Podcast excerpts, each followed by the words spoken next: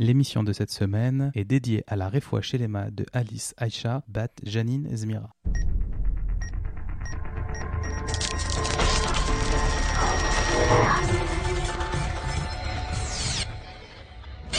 Précédemment, dans la paracha de la semaine. Yaakov revient à Canaan, sur la terre de ses ancêtres, après un exode de 34 ans avec ses femmes, ses onze fils et sa fille. Sa femme Rachel meurt en donnant naissance à son douzième fils, Binyamin.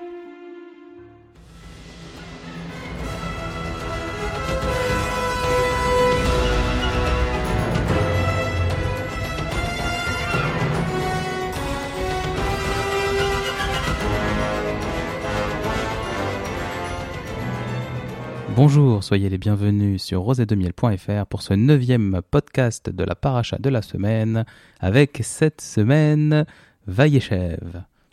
Ici Jonathan Debache, à ma droite j'ai Olivier Chamoula Bonjour à tous. et à ma gauche je n'ai personne puisque Dan a malheureusement dû également annuler ce soir. On espère qu'il sera de retour dès la semaine prochaine. Alors cette paracha démarre sur les, les mots suivants et voici l'histoire de Yaakov. Yosef avait 17 ans. Et là, moi j'adore, parce qu'on te, on te parle de l'histoire de quelqu'un, et la première phrase, c'est pour te parler de son fils. Et c'est là, c'est là qu'on découvre le lien très fort qui unit Yosef et à son père Yaakov. On dit qu'il était le fils de sa vieillesse. Alors à ça, il y a plusieurs explications. La première, c'est qu'il l'a eu étant âgé, et pendant très longtemps, Yosef a été le petit dernier de la famille. Euh, Binyamin n'est venu que 8 ans euh, plus tard. Donc entre-temps, il s'était énormément attaché à lui. Et on dit que Yaakov se retrouvait beaucoup dans son fils Yosef. Ils ont dit qu'ils partageaient les mêmes traits. Alors, bien sûr, il ne faut pas s'attacher uniquement à l'aspect physique. On parle. Bon, d'accord, il se ressemblait comme un père ressemble à son fils, enfin comme un fils ressemble à son père plutôt. Mais on parlait plutôt de traits de caractère et de traits spirituels. Et on dit que Yaakov a transmis à Yosef tout ce qu'il avait appris à la yeshiva de Hever, où il avait donc étudié pendant 14 ans avant d'aller euh, chez son oncle Laban, où il passa 20 ans, ce qui fait 34 ans au total, comme on l'a vu la semaine dernière euh, dans la paracha euh, Vaishlach. Alors, on raconte que Yosef avait 17 ans à ce moment-là, que ses frères étaient bergers, que lui-même avait été élevé par Bila, qui était la servante de sa mère, et qui était aussi la mère de certains de ses frères Tout à fait. puisque sa, mère était morte en mettant Benjamin euh, au monde. Et il était clairement le préféré euh, de son père. Et ce, favoritisme va créer vis-à-vis de ses frères un sentiment de haine, un sentiment de jalousie à l'égard de, de Yosef. Et pour euh, histoire de, de- de- d'en rajouter un petit peu, lui-même avait l'habitude de rapporter à son père tous les mauvais agissements de ses frères. Et euh, voilà, donc leur relation se dégradait régulièrement. Et alors, ce qui a mis le feu, euh, le feu aux poudres, euh, ou presque, parce qu'il y a encore un, un autre incident qui arrive après. Donc, Yaakov offre à Yosef une tunique de fine laine, donc une, une jolie tunique. D'ailleurs, il y a un commentaire qui dit que cette tenue, il l'avait faite avec la robe de mariée de Rachel, Waouh. ce qui lui donnait un caractère vraiment unique. Et en ça, ses, ses frères ont été très jaloux. Alors, Yosef, histoire de vraiment être sûr que pour toujours ce sera le, le, plus détesté euh, des frères, il va raconter à ses frères un rêve qu'il a fait. Il leur dit Écoutez, je vous prie, ce rêve que j'ai fait. Or, voici, nous lions des gerbes dans le champ, et voici que ma gerbe s'est dressée, et est même restée debout. Et voici que vos gerbes se sont placées tout autour, et elles se sont prosternées devant ma gerbe. Alors, la colère des frères. Euh, Comment toi, tu serais au centre, euh, au centre de toutes les attentions, tu serais debout, et nous, on, on s'agenouillerait devant toi. Mais qu'est-ce que ça veut dire? Qu'est-ce que c'est que ces rêves? Pour qui te prends-tu? Et venir nous les raconter. Oui, en plus, mais c'est quelle route pas, quel culot de venir nous raconter ça. C'est pas fini. Il a un autre rêve et il leur raconte ça aussi. Il leur dit Et voici que j'ai encore fait un rêve. Et voici que le soleil, la lune et onze étoiles se prosternaient devant moi. Le soleil faisant allusion À son père, à son père Yaakov, la lune la lune, à sa mère Rachel et les onze étoiles à ses frères. c'est ça.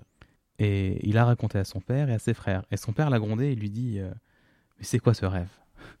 Qu'est-ce qui te prend? Il le prenait pas au sérieux, mais alors c'était sous-entendu Comment est-ce que tu veux que ta mère et moi-même venions nous prosterner? Alors c'était pas dans le sens euh, Je suis trop important pour me prosterner devant toi.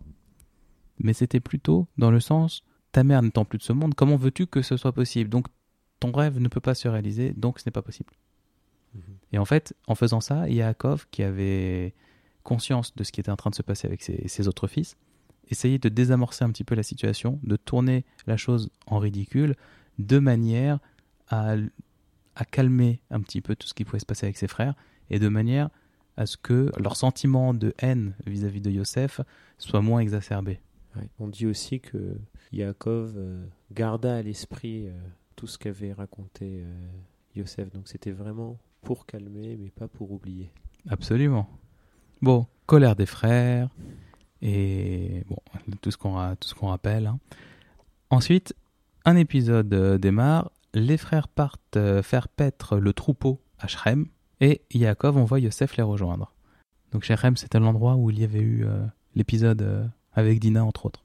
Et à Shrem, il trouve un homme qui s'avère être en fait un ange, parce que Yosef, comme son père, euh, a des dons particuliers. I see dead people. il peut voir les anges et discuter avec eux. Et quand il arrive à Shechem, il, demande à l'ange euh, s'il a vu passer ses frères. Et l'ange lui dit oui, j'ai vu passer euh, des bergers avec un troupeau. Et ils ont dit qu'ils allaient à Dothan. Bon, d'accord, il les a entendus, et bah très bien, merci. Les frères voient Yosef arriver et on dit qu'il complote contre le maître des rêves, puisque c'est comme ça qu'il l'avait surnommé euh, ironiquement. Il le condamne à mort. Il faut savoir que les frères de Yosef se sont réunis, ils ont tenu ce qu'on appelle un beddin, un tribunal, et ils ont condamné à mort leur frère par rapport à ce qu'il avait fait. Réhouven, qui était l'aîné, intervient en la faveur de son frère Yosef, parce que quand même, il veut pas euh, en arriver là, À la mort, quand même, c'est c'est radical. absolument. Et donc il le jette dans un puits sécher et lui arrache sa tunique. Ils vont manger, et lorsqu'ils reviennent, ils le vendent à des marchands ambulants contre 20 pièces d'argent. Voilà, c'est le prix d'un petit frère à l'époque, 20 pièces d'argent. On peut, on peut dire qu'il y a eu une, une inflation considérable depuis. hein. Je sais pas combien vaut un bébé aujourd'hui sur le marché noir. Ouais, c'est un peu plus cher. Oui, j'espère que tu sais pas répondre à ça. hein. Non, je pense. Bon. Remarque 20 pièces d'argent, ça fait beaucoup, non Aucune idée. Alors, ils le vendent donc euh, à des marchands ambulants. D'ailleurs, ça, c'était la l'idée de Yehuda, c'est ce que tu me disais C'est ça, tout à c'était l'heure. après l'intervention de Yehuda. Contextuellement, qu'est-ce qui s'est passé? Euh, voulait sauver son frère, donc il le jetait dans, dans un puits. Yehuda intervient et en, en disant à ses frères Quel bénéfice a-t-on à le laisser mourir dans un, dans un puits? Enlevons-le du puits et vendons-le vendons-le comme esclave à ceux qui passeraient pour, euh, pour pouvoir l'acheter. Là, son intention à Yehuda, c'était de, de sauver son frère de la mort. Et, et donc, ils le vendent à des, à des marchands. On dit que c'était des Ishmaélites, donc des descendants de Ishmaël. Ouais. Et il se trouve que ces marchands transportent des épices et des encens. Alors que d'habitude, les marchands, ces marchands-là, transportaient des choses qui sentaient mauvais, comme du pétrole. Et, et donc ça, c'est un des miracles euh, qu'Hachem a fait tout au long de la vie de Yosef. Donc, il n'a pas voyagé dans des conditions abs- absolument épouvantables comme, il aurait, comme ça aurait pu être le cas. Non, non, il a voyagé dans une caravane où ça sentait bon, où il faisait bon être, même s'il était, euh, même si sa condition euh, laissait à désirer. Voilà, au moins le contexte euh, était plus intéressant. Ses frères prennent sa tunique et ils déchirent cette tunique et ils la trempent dans, le, dans du sang de bouc, un bouc qui, qui tue pour l'occasion. Ils ramènent la tunique à Yaakov et Yaakov, on dit qu'il déchire ses vêtements, il met du silice sur ses reins et il entre en deuil.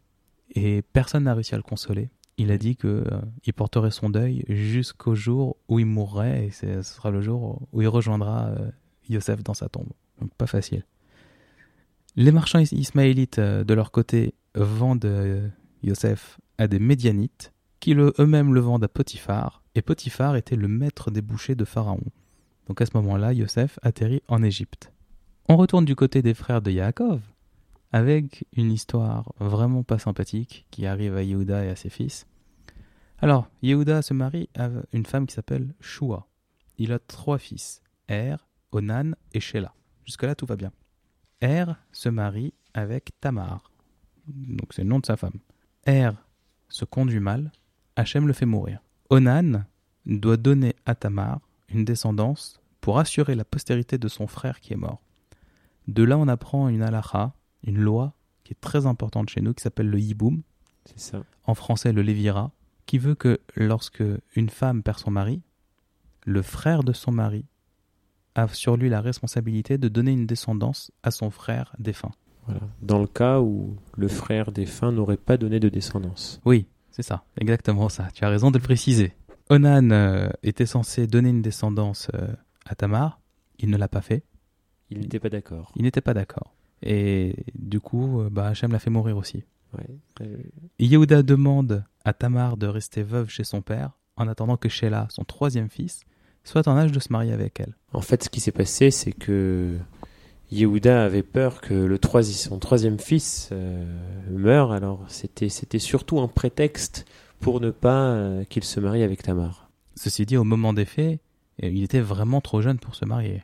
Peut-être, mais en tout cas, il- n'avait pas, il avait pas l'intention de lui donner. Il comptait pas. euh, non, effectivement. Le temps passe et elle décide de piéger Yehuda, qui ne tient pas parole. Alors qu'est-ce qu'elle fait, euh, Tamar? Elle met un voile, elle enlève ses habits euh, de deuil et en, est- en se plaçant à l'entrée de la ville, elle se fait passer pour une prostituée. Yehuda se rapproche d'elle, il ne la reconnaît pas et en échange de ses faveurs, il lui laisse en gage, avant de lui donner son, son, vrai, son vrai salaire, il lui laisse son sceau. Alors le sceau, euh, euh, S-C-E-A-U, hein, pas le seau euh, pour aller à la plage. Hein. Il lui laisse son bâton et son châle. Donc il lui dit voilà, d'accord, on s'est mis d'accord sur, sur tes gages, je te laisse ceci et je reviendrai te payer. Au moins, en attendant, bah voilà, t'as pas rien. Lorsque il renvoie un émissaire pour lui donner le chevreau qu'il lui a promis, puisque c'était un chevreau, l'émissaire revient, il ne la trouve pas. Il n'a pas trouvé cette femme dont, dont lui a parlé Yehuda.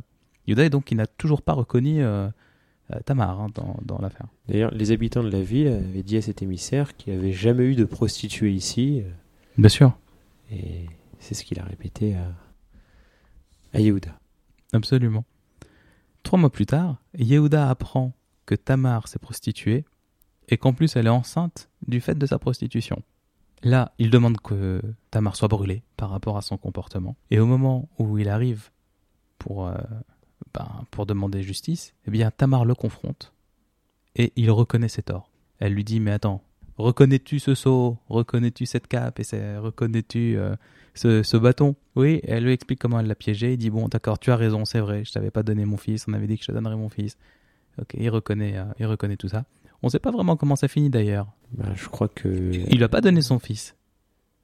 Mais ceci dit, elle était vraiment tombée enceinte. Et elle a eu deux jumeaux. Elle a eu des jumeaux, c'est exactement ça. D'ailleurs, on a leur, leur prénom, leur nom. C'est Peretz et Zerach. C'est ça. Voilà, fin de l'histoire de Yehuda. On retourne en Égypte cette fois, où on va suivre euh, à nouveau le destin de Yosef, un petit peu comme dans, dans, dans les films modernes où on suit plusieurs histoires en même temps, et euh, à la fin, toutes ces histoires finissent par s'entrecouper. Bien là, voilà, tous ces auteurs euh, n'ont rien inventé, ils ont tout piqué dans la Torah. Yosef est en Égypte, et il est au service de Potiphar, comme on l'a dit. Potiphar qui était extrêmement euh, puissant euh, au service de, de Pharaon. Exactement. Yosef prend de plus en plus d'importance dans la maison de Potiphar, à tel point qu'on dit que, mis à part Potiphar lui-même, personne dans cette maison n'avait plus d'importance que Yosef. C'est lui qui réglait tout. C'est lui qui avait en charge le personnel, les, les finances, tout. Il faut savoir qu'en fait, Yosef, il bé- il bénéficiait d'une bénédiction divine qui le faisait réussir tout ce qu'il entreprenait. Et donc, bah, tout ce qu'il faisait, il le faisait bien et avec réussite. Aujourd'hui, on appellerait ça le sens des affaires. C'est ça. Et donc, Yosef euh, attire sur lui euh, le- les regards, euh, bien malgré lui pour le coup, et notamment le regard d'une personne qui vivait auprès de Potiphar, et qui n'était pas moins que la femme de Potiphar, et qui à partir de ce jour n'aura de cesse d'asticoter Yosef pour se rapprocher de lui. Et Yosef ne voulait pas succomber à ses charmes, il la repousse, alors elle met au point un stratagème. Un jour, il n'y avait personne dans la demeure de Potiphar, elle s'est arrangée pour que tout le monde soit dehors. Elle piège Yosef, elle lui dit maintenant tu viens. Et elle l'attrape, elle l'attrape par un, vêtement. Yosef refuse, il s'enfuit, et pour qu'elle euh, elle le lâche, il lui laisse le vêtement. Il part, euh, voilà, elle tient le vêtement, euh, ben, alors lui il part du vêtement. Et donc il part en laissant ce vêtement-là dans la main de la femme de Potiphar. Elle donne l'alerte. Regardez-moi ce juif, cet hébreu, parce que c'était pas les juifs à l'époque. L'hébreu que tu as ramené dans notre maison, il a essayé de me violer et je me suis défendu. Alors euh, Il a fini par partir, mais regarde, la preuve, j'ai attrapé, j'ai encore son vêtement. Colère noire de Potiphar, qui jette Yosef en prison. Et Yosef va croupir en prison euh,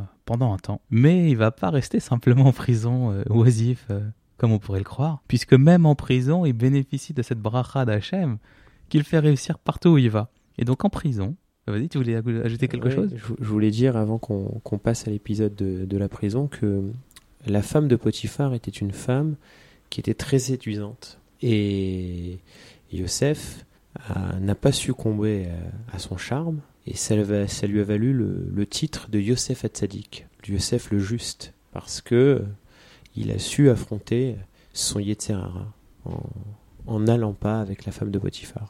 Razak, on retourne en prison. Sans passer par la case départ et sans toucher les 10 000 euros. Ouais. Il est en- donc en prison, il réussit. Et en fait, c'est lui qui fait tourner la prison. Donc il est prisonnier, mais c'est lui qui gère les autres prisonniers.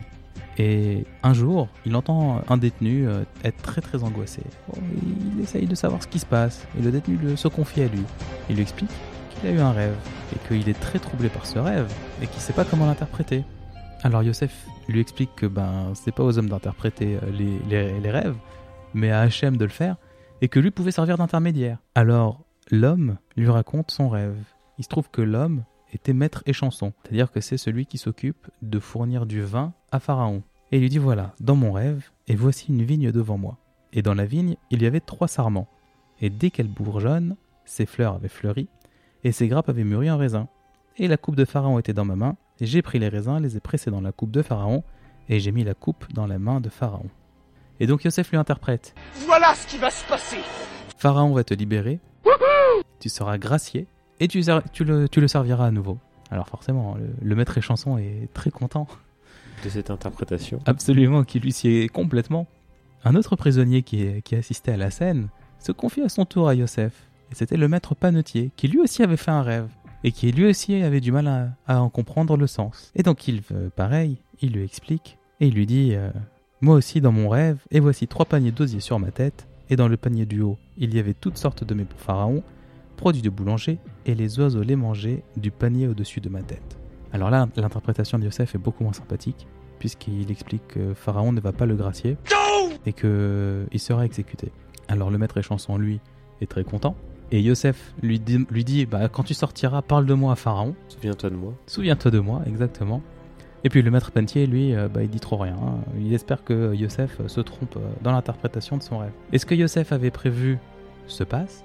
Le maître échanson est libéré. Il retourne au service de Pharaon. Et le maître pentier est pendu. D'ailleurs, plusieurs commentateurs expliquent qu'en fait, Yosef n'a pas interprété les rêves. Ce n'était pas juste une interprétation. Il n'a pas lu cette interprétation. Eux lui ont raconté leurs rêves. Et c'est lui qui a transformé ses rêves en faits. Et c'est pour ça qu'il est extrêmement important, quand on a un rêve, d'en parler à quelqu'un qui nous aime, de manière à ce que son interprétation soit positive et à ce qu'il n'y ait que des bonnes choses qui en sortent. Tu valides? Je valide. Très bien. Donc voilà, retenez bien ça. Quand vous faites un rêve, surtout s'il est perturbant, ne le racontez pas à quelqu'un qui ne vous aime pas. Racontez-le à quelqu'un qui va bien vous l'interpréter et qui va vous sortir des merveilles, même à, à partir des pires atrocités que vous pouvez avoir dans la tête quand vous dormez. Bien. En espérant que ces merveilles se réalisent. Absolument, c'est l'interprétation qui compte. Alors, le maître, euh, le maître panetier est pendu, le maître échanson est libéré, et en sortant de prison, il oublie Yosef. Eh oui. Et le fait que Yosef lui ait dit Quand tu sortiras, rappelle-toi de moi, on dit que ça lui a coûté deux ans de prison supplémentaire. Eh oui. On a vu, enfin, Akadosh Baruch a vu en cela un manque de Emouna. Un manque de foi. Parce que ne pas, c'était un manque de confiance en, en Dieu que de, de dire à un être humain Souviens-toi de moi quand tu sortiras. Ce qui montre la différence, enfin, ce qui montre euh, un petit peu ce dont on parlait la dernière fois. On parlait euh, du fait que chacun devait concrétiser les, les souhaits d'Hachem dans ce monde et que les choses pouvaient pas tomber du ciel comme ça tout de suite. Euh, sauf que quand on est un tzaddik et qu'on s'appelle Yosef, il faut pas demander à un homme, il faut pas compter sur un homme pour se sortir d'une mauvaise situation. Il, il n'aurait dû compter que sur Hachem. C'est ça. Tu voulais ajouter des- quelque chose? Ah, non, non. Ça paraît court comme ça, mais on a fait- déjà fait plus de 20 minutes là. C'est vrai Bah oui. Bon. Bah écoute, euh, bravo. Très bien. Alors, bah écoutez, c'est terminé pour cette semaine. On vous embrasse tous. On vous souhaite une excellente semaine, fin de semaine, Shabbat, euh, euh, selon le moment où vous écouterez le podcast. Et on vous dit à la semaine prochaine. Salut